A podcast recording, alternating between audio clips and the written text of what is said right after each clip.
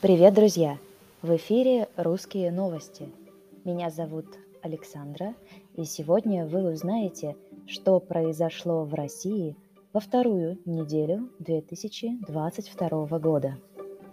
Новости можно скачать в PDF, ссылка в описании. По ссылке вы найдете мой Patreon с двумя уровнями подписки, по которым можно скачивать новости в PDF – с переводом на английский язык и без перевода.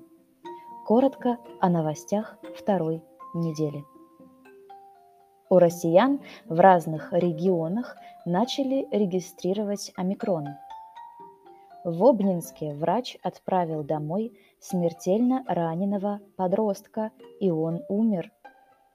На Сахалине аномальный уровень сугробов, а в Питере на дорогах каток. Лунная гала в Калининграде.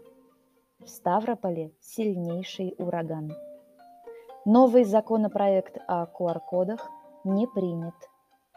В Пскове на спектакль всем Сергеям сделали скидки на билеты.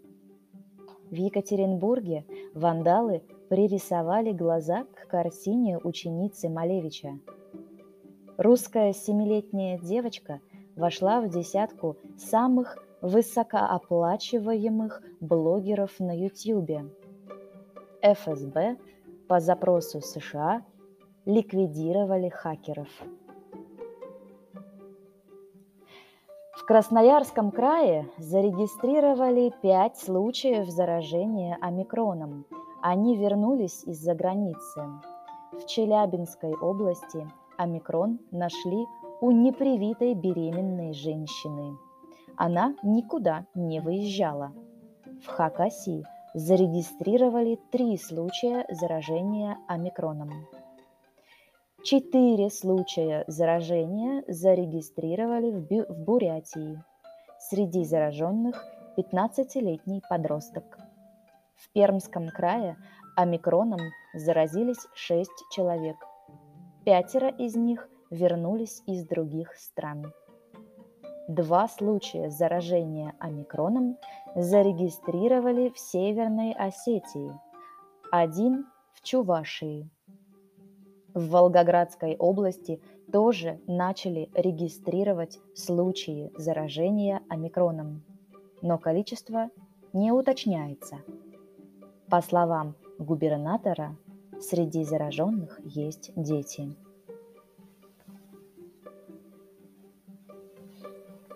В Обнинске врач отправил домой смертельно раненого подростка, и он умер.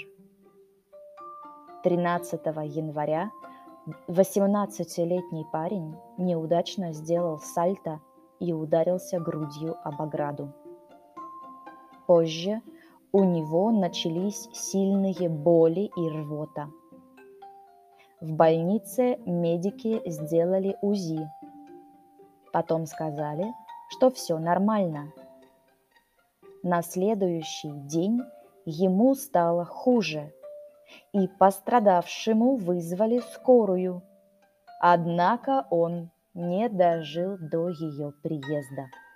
Причиной смерти эксперты назвали травму тонкого кишечника и внутрибрюшное кровотечение. Губернатор Калужской области Владислав Шапша поручил провести проверку.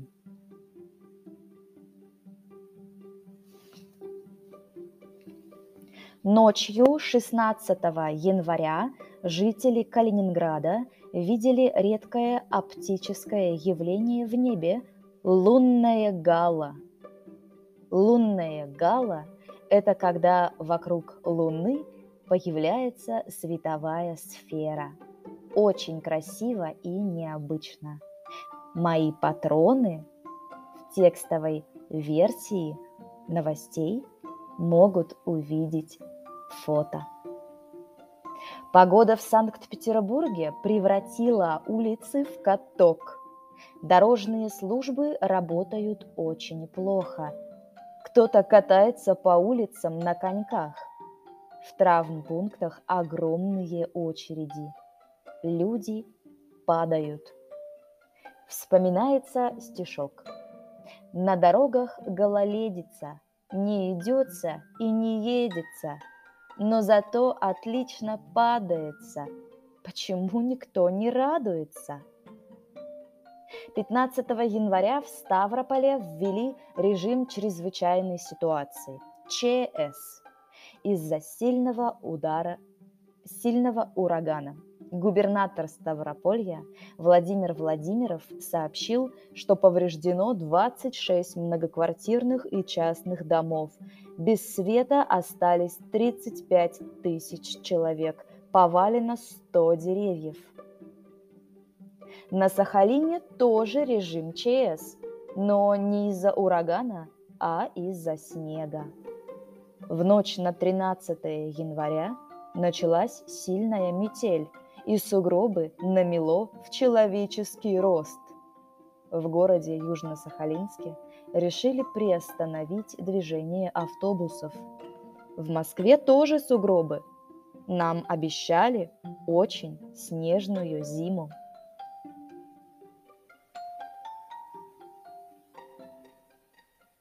В Пскове Академический театр драмы имени Александра Сергеевича Пушкина дарит скидку 15% на спектакль «Сережа очень тупой» зрителям с именем Сергей.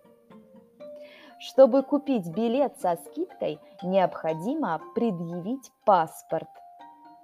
На сайте театра так написано «Приглашаем посмотреть спектакль и убедиться, что все мужчины с именем Сергей тут ни при чем. Название спектакля «Сережа очень тупой». Сережа тупой, тупой значит глупый. Ранее стало известно, что жительницу Пскова оскорбило название спектакля «Сережа очень тупой», и она обратилась с заявлением в Псковскую антимонопольную службу.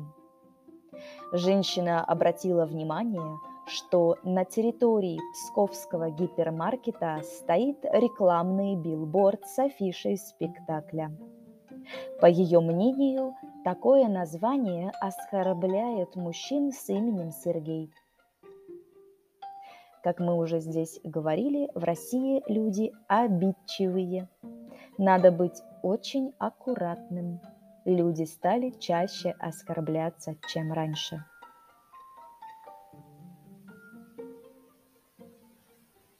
В Екатеринбурге, в Ельцин-центре это центр, культурный центр имени Бориса Ельцина. Вандалы ручкой пририсовали глаза к абстрактным лицам на картине ученицы Малевича за 75 миллионов рублей. Полиция не будет заводить дело. Полотно называется «Три фигуры». Эксперты сказали, что реставрация будет стоить 250 тысяч рублей. Картина была застрахована на 74,9 миллион рублей. Картину перевезли в Ельцин-центр из Третьяковки. Там была выставка, которая называлась «Мир как беспредметность. Рождение нового искусства». Полиция не стала заводить дело, говорит, что повреждение незначительное, потому что вандалы не повредили э, рельеф мазков художницы. Министерство культуры с решением полиции не согласно и подает жалобу в Генеральную прокуратуру, потому что не согласны с тем, что повреждения небольшие. После происшествия над всеми картинами в галерее Ельцин-центра теперь есть защитные экраны.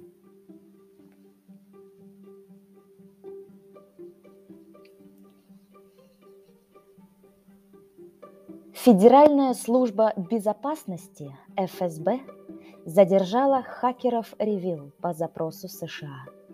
Службы США сообщили службам России о лидере хакерской группировки Ревил. Вашингтон утверждал, что группировка находится в России и может быть связана с российскими властями. В апреле 2021 года она шантажировала корпорацию Apple, взломав ее тайваньского поставщика кванта – в мае взломала серверы одного из крупнейших в США производителей мяса, компании JBS, которая была вынуждена выплатить мошенникам 11 миллионов долларов.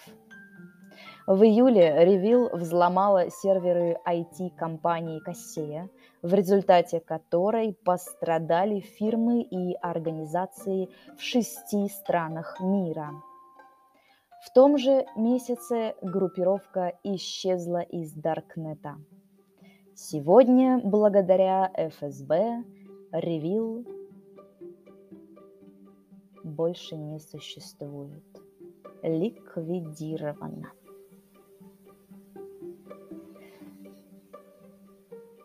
На Кубани, в Краснодарском крае, живет маленькая девочка Настя. Ей 7 лет, и ее доход составляет 28 миллионов долларов. За год аудитория девочки выросла до 80 миллионов подписчиков. Настя – опытный YouTube-блогер. Теперь Настя входит в топ-10 самых высокооплачиваемых YouTube-блогеров в мире. Ее канал называется Life Настя. Конечно, блог завели родители, они признаются в этом сами в интервью для Forbes. Они говорят, что хотели помочь дочке нормально развиваться. При рождении Насте диагностировали тяжелую форму детского церебрального паралича ДЦП. Врачи говорили, что девочка не будет ходить и разговаривать. Но она пошла. Чтобы закрепить результат, родители решили развивать в Насте актерские способности. Купили Насте несколько игрушек, взяли ручную камеру, которая была дома, и стали снимать реакцию девочки. Видео выкладывали на канал, который назвали Live Настя. Канал начал приносить прибыль. Потом процесс съемок превратился в полноценный бизнес – Родители стали выпускать ролики каждый день, нанимать специалистов, искать необычные игрушки, одежду, аксессуары. Сегодня День мамы юной блогерши расписан по минутам. Ранний подъем, написание сценария, съемка, организационные вопросы, отсмотр видеоматериала. Это большая работа большой команды. Ну вот и все на сегодня. С вами была Александра Russian News Тут. Подписывайтесь на мой канал в Инстаграме, скачивайте и читайте текстовую версию новостей на Патреоне. Желаю вам отличной недели и пока-пока!